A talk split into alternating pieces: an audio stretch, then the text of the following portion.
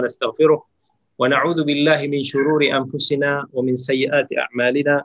من يهده الله فلا مضل له ومن يضلل فلا هادي له. أشهد أن لا إله إلا الله وحده لا شريك له وأشهد أن محمدا عبده ورسوله. أما بعد Alhamdulillah pada malam yang penuh dengan barakah ini insyaallah kita akan uh, menyambung lagi kelas pengajian uh, kisah uh, para nabi dan juga rasul. Dan uh, pada siri yang lepas sebelum daripada Ramadan uh, kita berhenti pada sirah ataupun sejarah kepada Nabi Allah Musa alaihi salam.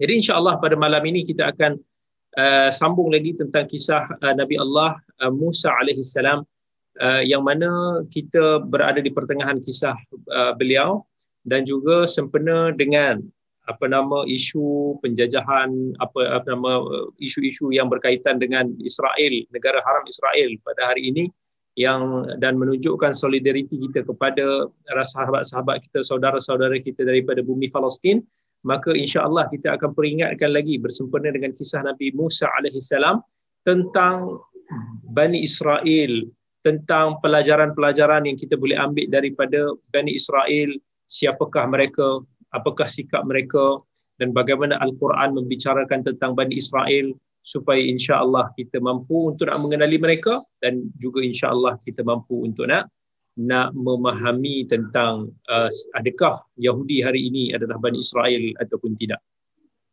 Dan sebenarnya kalau kita soroti ayat-ayat Al-Quran yang membicarakan tentang Bani Israel, kita akan mendapati banyak ha, bukan sikit sebenarnya dalam Quran menceritakan tentang kisah Bani Israel dan Israel itu untuk nak kita peringatkan kembali adalah nama lain kepada Nabi Yaqub alaihi salam.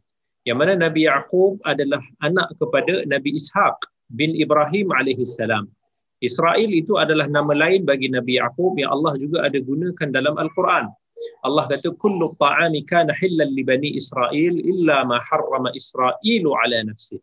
Jadi Bani Israel bila disebut Bani Israel ni bermaksud keturunan anak keturunan kepada Nabi Yaqub alaihi salam. Kalau kita ingat dalam siri-siri yang lepas masa kita menceritakan tentang kisah Nabi Yusuf kan kisah Nabi Yusuf itu kita telah dah dah dah menjelaskan macam mana bermulanya Bani Israel itu sendiri.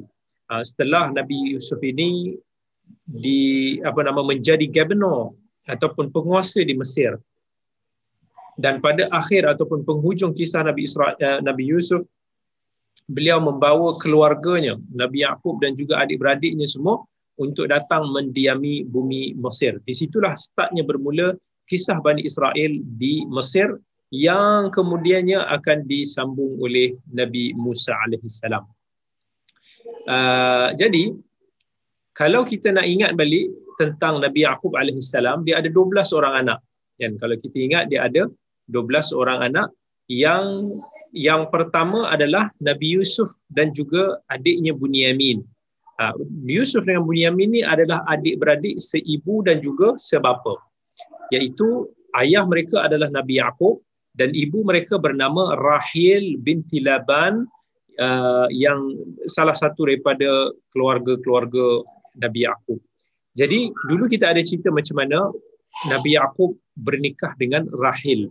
Uh, Rahil uh, adik si adik yang mana asalnya uh, Nabi Yaqub ni dia nak berkahwin dengan Rahil tetapi dia perlu dia terkena kahwin dengan Laiyah. Tapi dia orang dua adik-beradik. Dulu bolehlah berkahwin adik-beradik ni. Itu dua daripada anak Nabi Yaqub.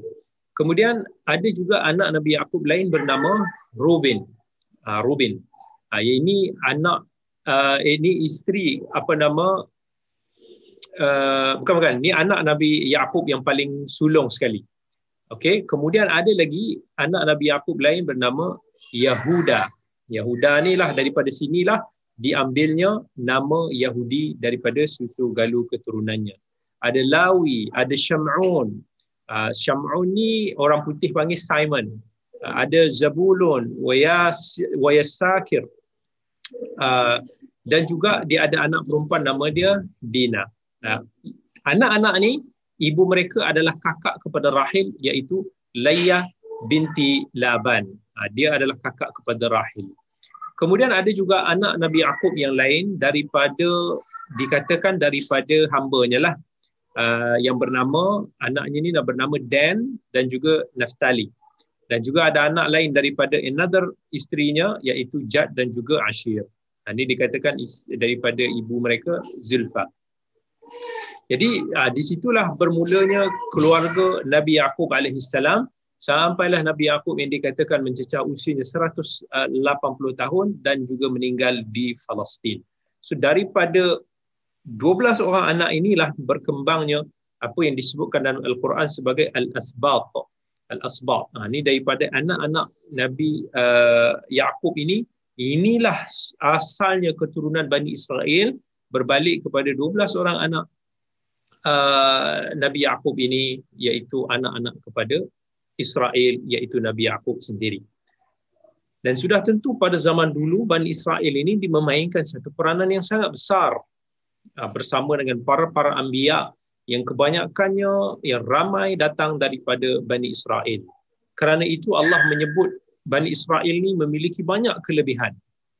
Antaranya Allah menyebut dalam surah Al-Baqarah, Bani Israel, adhkuru ni'mati allati an'amtu alaikum wa anni faddaltukum 'alal 'alamin. Wahai Bani Israel, ingatlah akan nikmat yang telah aku kurniakan kepada kalian dan ingatlah bahawasanya aku telah melebihkan kamu di atas segala umat.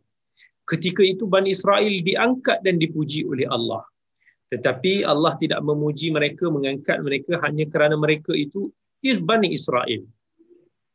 Dan ada disebutkan dalam tafsir Ibn Kathir umpamanya, keunggulan Bani Israel ni adalah kerana Allah banyak mengutuskan para Nabi dan para Rasul daripada kalangan mereka.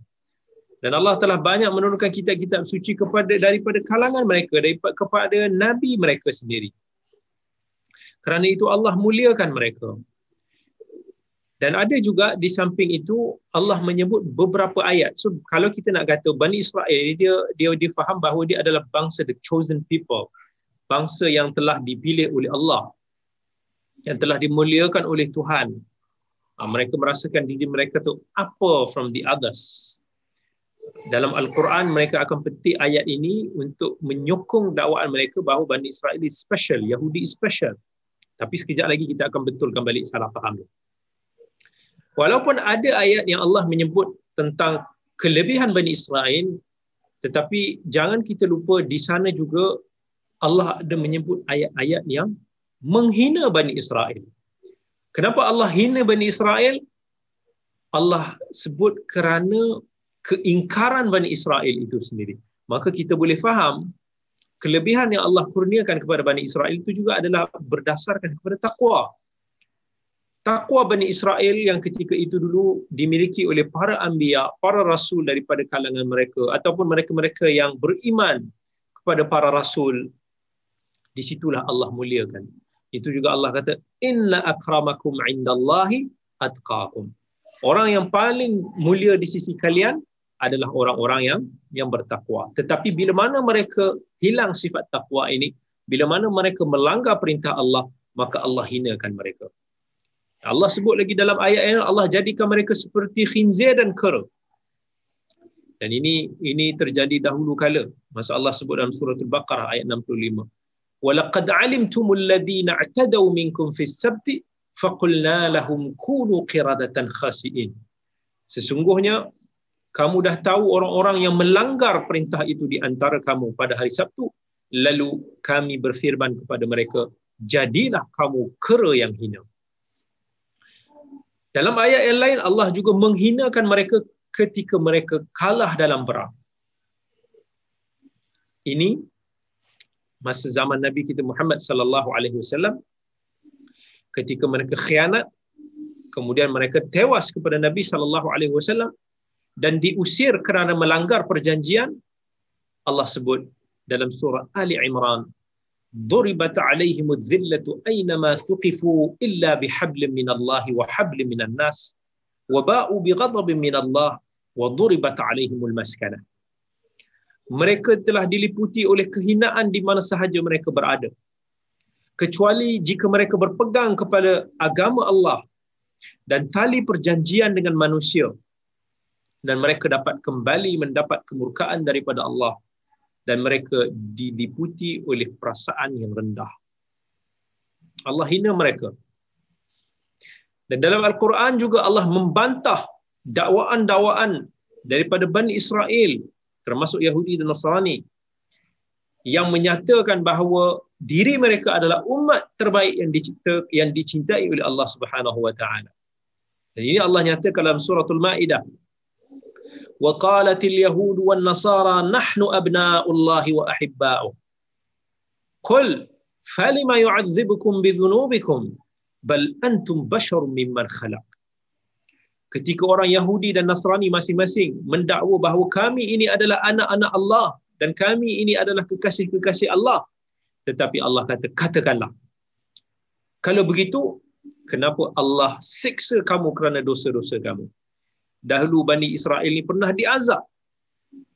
Kalau betul mereka ini special, mereka ini istimewa hanya kerana darah mereka, maka Allah tidak akan mengazab mereka. Tapi Allah kata kamu adalah manusia biasa yang di yang dicipta di antara makhluk-makhluknya yang lain. Dan pada tempat-tempat yang lain Allah memuji para sahabat Nabi sallallahu alaihi wasallam.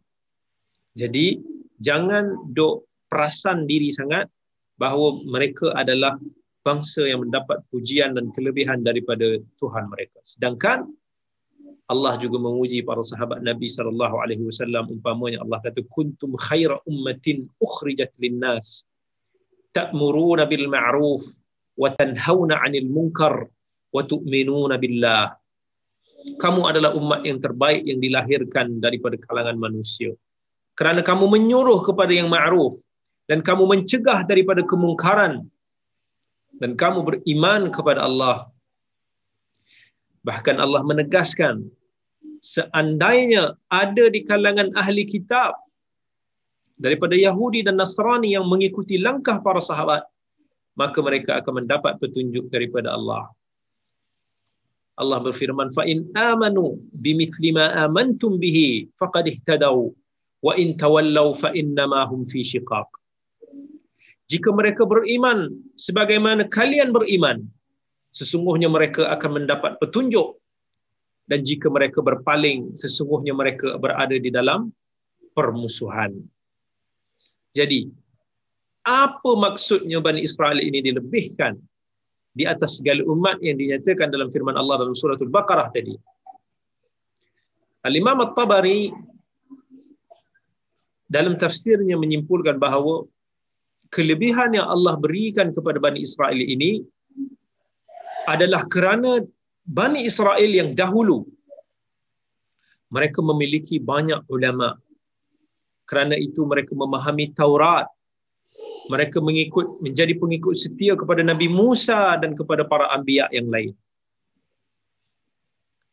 Jadi kerana itu aku lebihkan para pendahulu kalian daripada kalangan Bani Israel.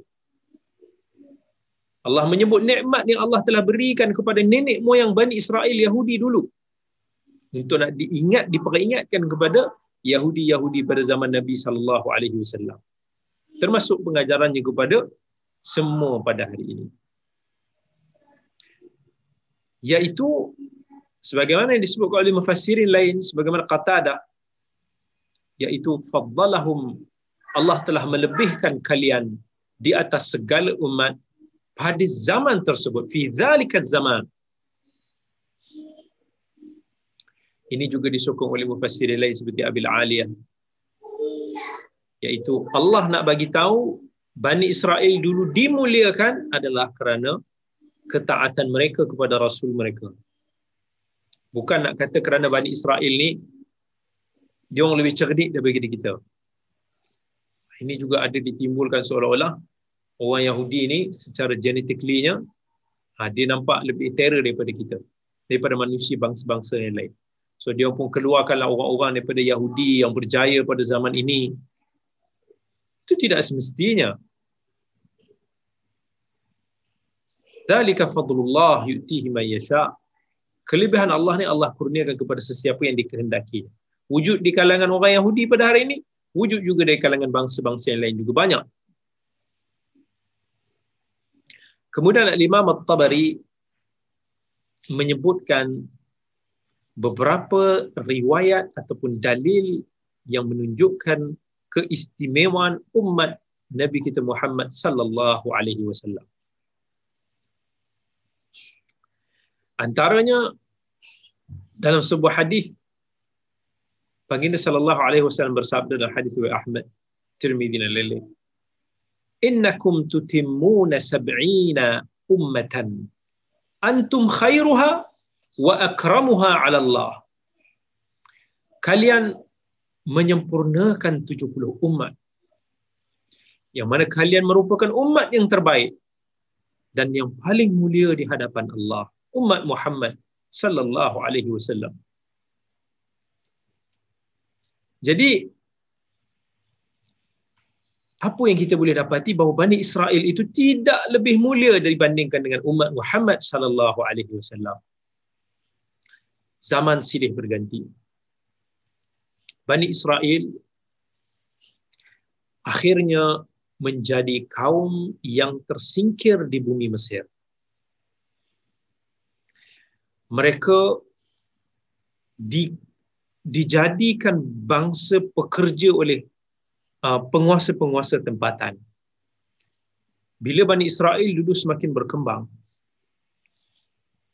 dan beberapa ratus tahun mereka semakin ramai, sudah tentu sukar untuk masyarakat setempat menerima satu kaum yang lain yang mungkin zaman kita ni sekarang kita panggil sebagai imigran, pendatang asing. Dan kalau kita renungkan sikap kita sendiri pun, kita pun ada persepsi tanggapan yang negatif banyak kepada pendatang-pendatang asing. Jadi, berlakunya diskriminasi di bumi Mesir setelah beberapa zaman dan mereka ini dianggap bangsa kelas kedua. Yang dihina, yang dijadikan sebagai pekerja buruh maka tatkala Bani Israel ini sedang dihina dalam keadaan problem maka Allah mengutuskan Nabi Musa alaihi salam untuk menegakkan kalimah tauhid yang ketika itu berada di antara zaman yang paling buruk kesyirikan dan kekufuran yang terjadi dan juga membebaskan Bani Israel daripada penindasan Firaun yang mengaku dirinya sebagai Tuhan ana rabbukumul a'la maka Nabi Musa memimpin Bani Israel dan juga mereka yang beriman untuk menentang Fir'aun yang bongkak dan angkuh. Dan akhirnya, sebagaimana yang telah kita ceritakan pada siri yang lepas, Fir'aun yang bongkak itu telah ditenggelamkan di dalam belahan laut. Al-yawma nunajjika bi badanika litakuna liman khalfaka ayah. Allah kata pada hari ini kami akan selamatkan bangkai kamu supaya boleh menjadi petunjuk tanda kepada generasi-generasi selepas kamu. Dan sampai kepada hari ini mayat Fir'aun, mami Fir'aun itu masih lagi kekal sampai hari ini. Tetapi walaupun satu demi satu mukjizat dan tanda-tanda kekuasaan Allah yang telah Allah tunjukkan kepada Bani Israel mereka ini ada satu watak yang buruk. Yang daripada zaman ke zaman memang nampak sikap itu secara umum. Iaitu Bani Israel bangsa yang tidak mahu bersyukur. Padahal dah berkali-kali Allah anugerahkan nikmat dan perlindungan kepada mereka melalui Nabi Musa alaihissalam itu tidak menjadikan mereka semakin taat. malah mereka semakin membangkang terhadap perintah Allah dan Rasulnya. Kaum Nabi Musa itu memiliki satu watak yang buruk yang tak tahu nak bersyukur. Sampai pernah terjadi mereka minta Nabi Musa supaya dibuatkan patung sapi. Rupa-rupanya mereka masih lagi tak dapat nak membebaskan diri daripada kepercayaan syirik dan khurafat masyarakat ketika itu yang suka menyembah berhala. Mereka juga nak sembah sesuatu yang mereka nampak. Dan ketika Nabi Musa sedang bermunajat di Tur Saina selama 40 hari, kaumnya akhirnya telah derhaka dan berpestaria memuja patung anak lembu. Mereka mengabaikan nasihat Nabi Harun, saudara kepada Nabi Musa alaihi wassalam yang telah diberikan amanat kepimpinan sementara. Dan bila mana Nabi Musa kembali, beliau mendapati bahawa kaumnya telah jauh tersesat. Nabi Musa tersangat marah dan kesal sampai terlempar lembaran yang bertulis wahyu Allah ketika beliau bermunajat. Syirik adalah satu dosa yang sangat besar. Tapi ketika itu boleh nampak sikap Bani Israel yang selalu lupa diri walaupun telah dibantu berkali-kali sampai satu ketika Allah Subhanahu wa taala menyuruh Nabi Musa alaihissalam untuk mengajak kaumnya untuk pergi ke Baitul Maqdis. Satu daerah yang asalnya telah dijanjikan sebagai tanah bumi buat mereka. Cuma masa itu ada satu bangsa kaum yang terkenal ganas dan juga kuat sedang mendiami Jerusalem. Tapi apa kata Bani Israel bila Nabi Musa ajak mereka ke sana?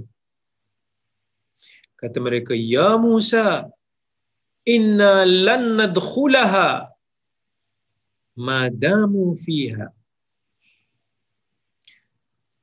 Kami tidak akan masuk ke tempat tersebut selagi mereka berada di dalam kawasan tersebut. Fa yakhruju minha fa inna dakhilun. Dan sekiranya mereka ini keluar barulah kami akan masuk. Idhhab anta wa rabbuk faqatila innaha huna qa'idun. Kau nak pergi kau pergilah dengan Tuhan kau. Kami akan duduk saja di sini. Kerana sikap biadab daripada Bani Israel itu, Nabi Musa pun berdoa kepada Allah, Ya Tuhanku, aku tidak memiliki sesiapa pun melainkan diri aku ini dan juga saudaraku Harun ini. Engkau pisahkanlah kami daripada orang-orang yang fasik itu. Maka Allah telah menghukum Bani Israel lalu mereka ini dalam keadaan tersesat berputar-putar tanpa arah tujuan di pergunungan Sina selama 40 tahun. Kuasa Allah mereka tak nampak jalan keluar. Mereka terperangkap di situ. Tak mampu untuk nak kembali kepada Mesir dan juga tidak mampu untuk nak pergi ke Baitul Maqdis kemudian dalam tempoh itu generasi yang lama telah digantikan dengan generasi yang baru. Dan selepas itulah barulah mereka mampu keluar daripada hukuman yang telah Allah tetapkan kepada mereka. Iaitu selama 40 tahun kuasa Allah mereka tak nampak nak keluar di mana.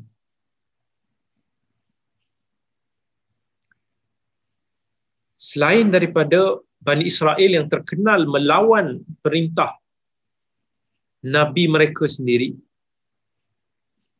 Antara sifat buruk Bani Israel yang lain adalah diorang ni suka untuk nak menyusahkan diri. Sebenarnya dia nak bantah. Tapi dia suka tanya macam-macam. Yang nak menyusahkan keadaan. Dan ini kita boleh tengok dalam surah Al-Baqarah sendiri. Selepas Allah mencerita, Allah sebut tentang Allah jadikan mereka ini qiradah, kera. Allah akan ceritakan kepada kita semua tentang kisah Bani Israel dengan seekor lembu betina. Wa idh qala mu wa idh qala Musa liqawmihi inna Allah ya'murukum an tadhbahu baqarah.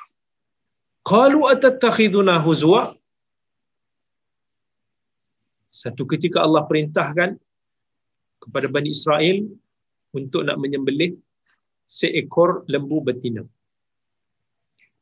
Puncanya adalah kerana ada uh, salah seorang yang terbunuh di perkampungan tersebut tak diketahui siapa penjenayahnya.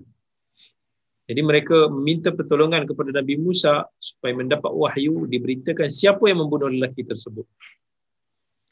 Dan Allah perintahkan untuk mereka menyembelih lembu betina dan kulitnya itu dipukul kepada mayat dan dengan izin Allah mayat itu akan bangkit sebentar untuk nak memberitahu siapakah pembunuhnya. Jadi Nabi Musa kata sembelih seekor lembu. Kalaulah Bani Israel ketika itu sembelih mana-mana lembu pun fine. Insya-Allah maksudnya dia telah melaksanakan, dia telah taat kepada Allah. Tapi minta banyak ciri-ciri Eh, takkanlah nak senang-senang nak sembelih lembu. Cerita kat sikit, lembu jenis apa? Umurnya berapa? Maka, bila mereka susahkan diri mereka, maka Allah pun susahkan mereka. Allah pun bagi tahu, okey, lembu yang mereka nak sembelih tu tak boleh terlalu tua, tak boleh terlalu muda. Bagi tahu balik kepada Bani Israel maka Bani Israel pun tanya balik. Eh, kala apa pula? Sebenarnya kalau dia nak sembelih kala apa pun asalnya boleh. Tapi sebab dah mereka suka menyusahkan diri, maka akhirnya disampaikan safra'un faqi'un launuha tasurrun nadirin. Warna yang kilau mengelip kekuningan. Hmm, lagi susah nak cari lembu macam tu. Ditanya lagi, Allah susahkan lagi. Oh, lembu yang tak pernah dipakai kudratnya untuk nak membajak tanaman. Nabi Musa suruh mereka untuk segera buat je apa yang telah diperintahkan. Tapi kerana mereka banyak bertanya, maka Allah juga susahkan mereka. Itu sifat Bani Israel yang telah diabadikan dalam surah Al-Baqarah dinamakan surah Al-Baqarah lembu betina untuk nak mengingatkan kita tentang kisah jengkel daripada Bani Israel itu. Ada lagi beberapa sifat ciri-ciri karakter Bani Israel yang boleh kita jadikan sebagai pengajaran. Al-Quran menyebut mereka ini sering mengingkari ayat-ayat Allah. Pendeta-pendeta mereka ini selalu mengubah ketentuan yang telah digariskan oleh Allah. Mengubah kitab suci mereka. Menghalalkan apa yang haram. Mengharamkan apa yang halal. Semata-mata kerana menurut hawa nafsu mereka. Dan yang lebih teruk lagi mereka ini sanggup membunuh para rasul para nabi Allah yang mulia hanya kerana seruan dakwah para anbiya itu tidak menuruti hawa nafsu dan kebiasaan mereka. Ini juga Allah ada senyatakan dalam surah Ali Imran. Dalam sejarah para nabi yang menjadi korban keganasan kaum ini antaranya Nabi Zakaria dan Nabi Yahya. Subhanallah. Sanggup membunuh Nabi Allah. Kita kalau tahu kita depan kita ada para nabi itu kita akan follow lah. Tinggalkan segala dunia kita. Mereka sanggup membunuh para nabi para rasul yang dimuliakan Allah. Nabi Isa alaihi salam pun hampir-hampir menjadi mangsa kekejaman mereka. Mangsa kejahatan mereka tipu daya mereka. Akan tetapi Allah Subhanahu wa taala telah mengangkat Nabi Isa ibni Maryam itu ke langit. Dan orang yang dibunuh oleh mereka itu Allah hanya serupakan nampakkan sahaja dirinya seperti Nabi Isa. Tetapi mereka tidak berhasil membunuh Nabi Isa dalam Al-Quran Allah Subhanahu wa taala menegaskan tentang sikap buruk dan kekejaman Israel Bani Israel mereka memiliki sifat yang kejam dan kasar. Allah sebut dalam Al-Quran umpamanya wa idza laqul ladzina amanu qalu amanna idza khalau ila ba'dhum ila ba'dhin qalu atuhaddithunahum bima fataha Allahu 'alaykum liyuhajjukum liyuhajjukum bihi 'inda rabbikum afala ta'qilun. Orang Yahudi ni apabila mereka berjumpa dengan orang-orang yang beriman dia kata kami beriman. Tapi apabila mereka kembali sesama mereka dia akan cakap sesama mereka apa yang kamu ceritakan kepada mereka. Apa yang apa apa ingkar kembali. Al-Imam Suyuti ketika menceritakan tentang asbab nuzul ayat ini menyebut bahawa ayat ini diturunkan tentang segolongan Yahudi yang beriman. Kemudian mereka menjadi munafik mengingkari Nabi kita sallallahu alaihi wasallam. Ketika mereka masih beriman, dia orang selalu mendatangi orang-orang mukmin daripada kalangan Arab dan menceritakan tentang kebenaran Nabi Muhammad sallallahu alaihi wasallam dalam kitab Taurat. Kemudian mereka saling menyalahkan antara satu sama lain. Dan diterangkan juga beberapa sifat asli daripada Bani Israel ataupun Yahudi. Iaitu mereka ini suka mengingkari, suka banyak bertanya benda-benda tak berfaedah, suka melakukan pembunuhan dan sebagainya. Padahal Allah telah mengurniakan banyak nikmat kepada mereka. Allah telah membebaskan mereka daripada kezaliman Fir'aun dahulu. Allah telah memberikan mereka ini peluang untuk menjalani kehidupan yang baik memiliki kitab petunjuk daripada Taurat tetapi mereka ubah telah mengutuskan rasul kepada kalangan mereka tetapi mereka tidak menghargai dan tidak bersyukur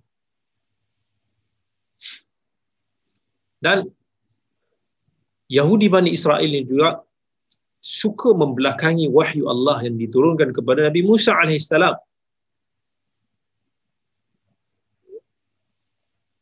Alasannya sebab dia orang takut nak lawan dengan bangsa Kanani. Kanaan yang dah duduk dulu dekat Palestin ni dulu sebelum daripada Israel itu, Bani Israel itu sendiri. Kalau Bani Israel nak claim Baitul Maqdis ni adalah milik mereka kerana mereka dulu pernah mendiami sana. Hakikatnya suku Kanaan ini, Arab tempatan di sana jauh lebih awal daripada Israel sebelum itu. Kan? Itu yang terjadi. Cuma pada hari ini kita tengok mereka membuat klaim buta hanya kerana nak membangkitkan kembali sentimen-sentimen sejarah. Kalau kita tengok mana-mana interview orang Yahudi sekarang ni alasan kenapa menghalalkan mereka ini untuk nak mengambil tanah Palestin, alasan dia senang. Alasan dia kami tidak menceroboh hak mereka, kami hanya mengambil hak kami kembali. Tang mana datang hak kami kembali itu kita tak tahu. Kalau nak kata zaman Nabi Musa, orang Arab Kanaan dulu lebih awal lagi dah duduk dekat Baitul Maqdis. Sebelum daripada Israel lagi. Dan kalau masuk pun masuk sekejap-sekejap. Pernah mendirikan seketika negara tidak lebih daripada empat kurun pada zaman Nabi Sulaiman, Nabi Nabi Daud dan kemudian mereka sudah hancur. Mereka sudah diserang beberapa kali peperangan Assyrian, Babylon, Parsi, Yunan, Rom. Lebih 1400 tahun orang Arab duduk daripada zaman Umar sampai ke sebelum dijajah oleh British. Mana sejarah hak milik Bani Israel yang lebih utama daripada orang Arab Palestin itu sendiri. But ada beberapa perkara yang suka untuk saya kongsikan. Untuk kita memahami sengketa antara dunia Islam dengan Yahudi Zionis ini kita kena memahami ada beberapa istilah perbezaan yang akan membuka kefahaman kita siapakah Bani Israel ini? Siapakah Zionis? Siapakah Yahudi? Benda ini penting supaya kita tahu kita kenal dengan siapa sebenarnya kita berhadapan. Supaya kita tidak memusuhi mereka yang tidak sepatutnya kita memusuhi. Dan kita memusuhi mereka yang berhak untuk nak dimusuhi. Jadi ada beberapa istilah yang famous yang digunakan pada hari ini dan kita kena ingat dan kita kena kenal. Bila orang kata Israel. Israel ni adalah sekarang ni ada dua lah yang, yang paling terkenal adalah satu lama kepada Nabi Yaakob. Okay. Ada juga pandangan yang mengatakan bahawa Israel itu maksudnya kekasih Tuhan. Dan perkataan Israel juga ada digunakan dalam Al-Quran. Bila Allah cerita tentang Nabi Yaakob, Allah cerita tentang Bani Israel. Bila cerita tentang Bani Israel, dia merujuk kepada bangsa Israel ataupun anak-anak pengikut kepada Nabi Yaakob yang beriman dan juga yang kufur dengan ajaran Allah. Jadi ramai yang berpandangan perkataan Israel itu lebih merujuk kepada bangsa mereka secara umum tanpa kaitan dengan agama yang mereka anuti. Ada Bani Israel yang beriman, ada Bani Israel yang tidak beriman. Sebab itu dalam Al-Quran bila Allah melaknat, Allah kata, Lu'inal ladhina kafaru min Bani Israel. Dilaknat orang-orang yang kafir daripada kalangan Bani Israel. Bukan semua Bani Israel itu dilaknat. Kerana ada Bani Israel yang beriman, ada Bani Israel yang tidak beriman. Dan ada juga yang berpandangan bahawa bangsa Yahudi sekarang di Palestin hakikatnya tidak layak menggunakan perkataan Israel sebagai nama negara haram mereka. Sebab Israel itu adalah nama Nabi. Dan para anbiya itu adalah pemimpin bagi orang-orang yang beriman. Dan ada juga yang berpandangan ataupun yang melihat maksud daripada perkataan Israel itu uh, merujuk kepada kamu yang mengalahkan Tuhan kerana mereka merujuk kepada kisah karut kononnya Yakub mengalahkan Tuhan bergusti. Ha, ini semua kisah-kisah khurafat mengarut ini. So itu maksud Israel. Jadi ada isunya kalau kita kata laknat ke atas Israel, ada orang kata jangan laknat Israel. Israel itu Nabi. Kita kena faham, dalam istilah agama, yang dipanggil la musyahata fil istilah. Tak payah nak kecoh-kecoh lah pasal istilah ni.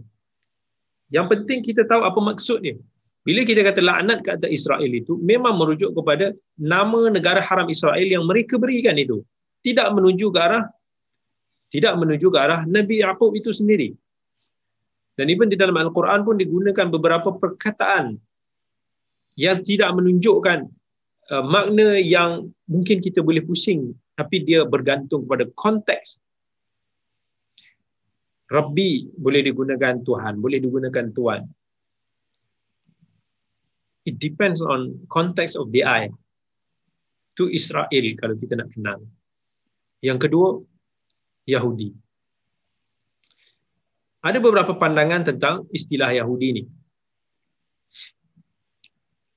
Ada yang menyebut dikenali sebagai Yahudi ini kerana merujuk kepada anak keempat ataupun salah seorang daripada anak Nabi Yaakob yang tadi kita dah sebut nama dia Yahuda.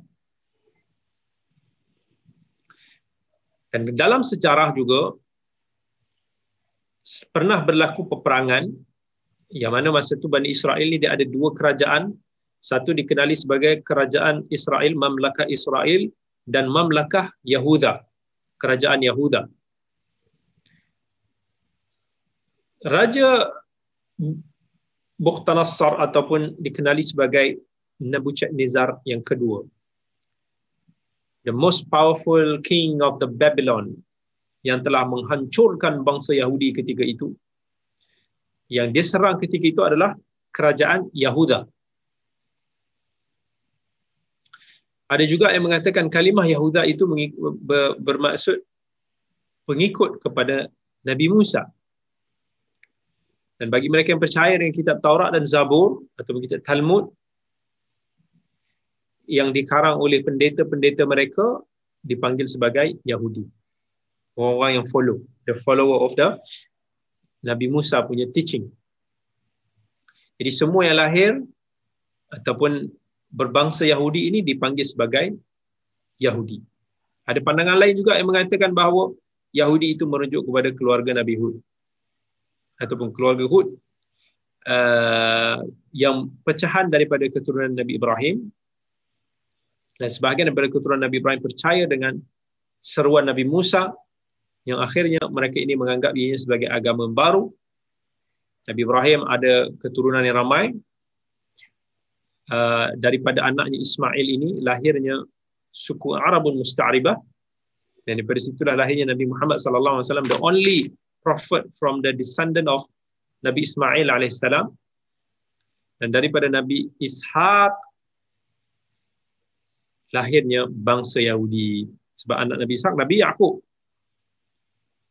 Dan ada juga kajian-kajian yang dikatakan menunjukkan perkataan Yahudi ini merujuk kepada bangsa mereka yang percaya dengan agama mereka yang telah diseleweng.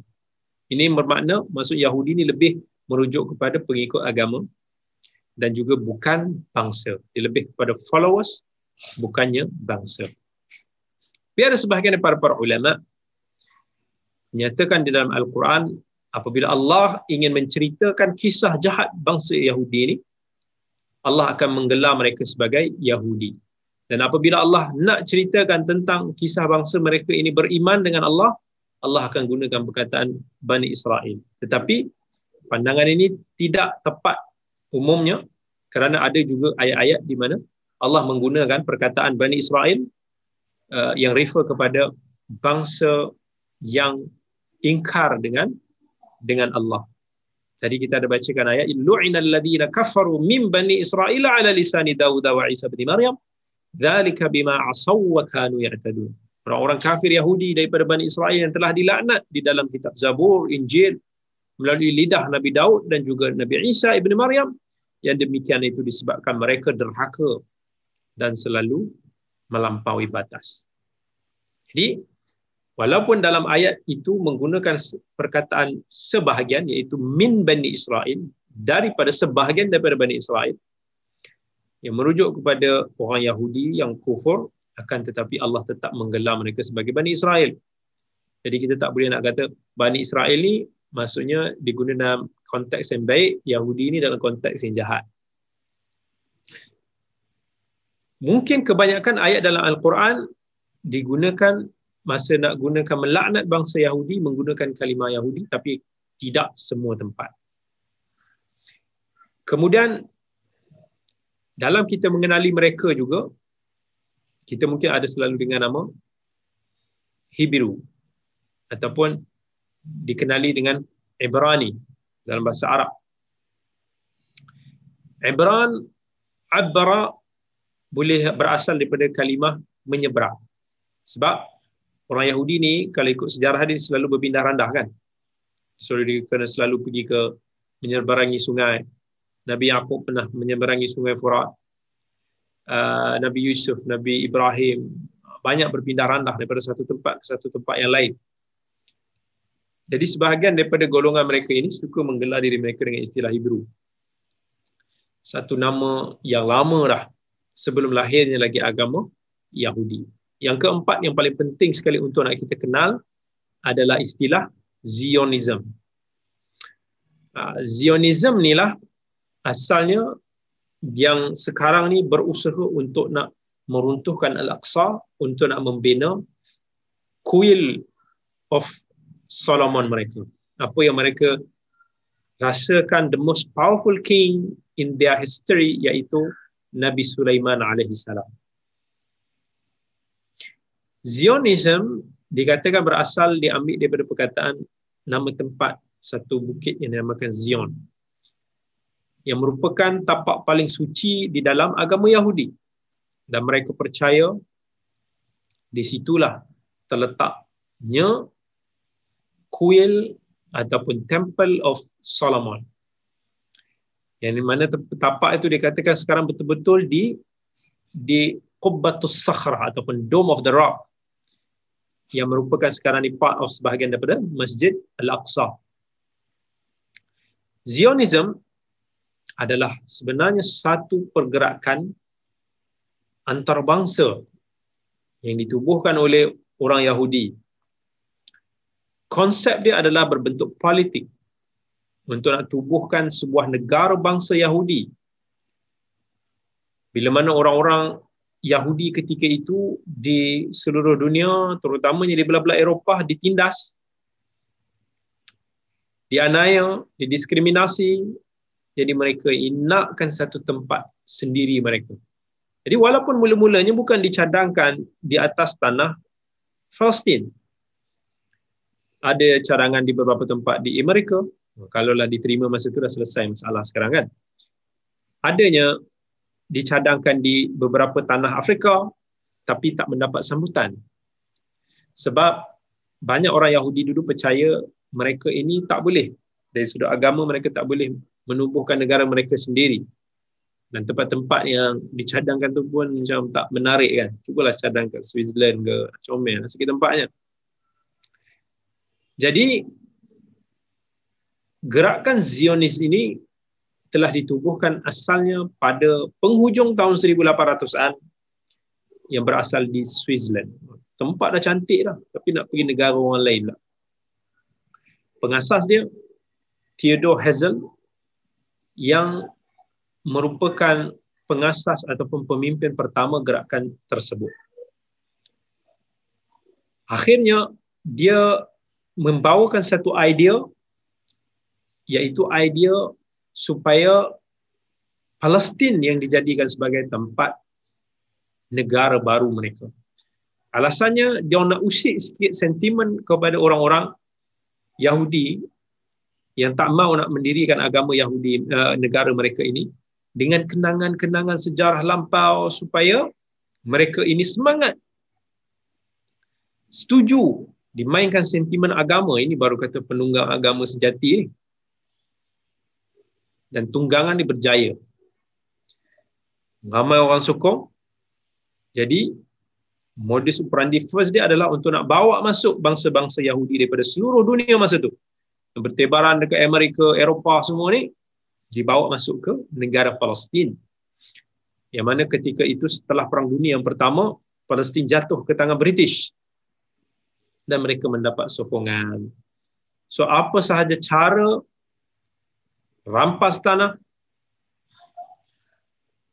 bunuh dan sebagainya yang boleh membuatkan mereka menguasai bumi Palestin seinci demi seinci mereka akan buat dia akan usaha untuk nak menyahudikan identiti kawasan berkenaan.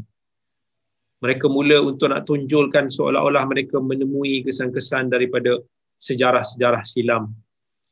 Untuk nak mengukuhkan lagi bahawa mereka lah yang berhak untuk berada di kawasan berkenaan. Walaupun tak ada kaitan sebenarnya dengan mereka.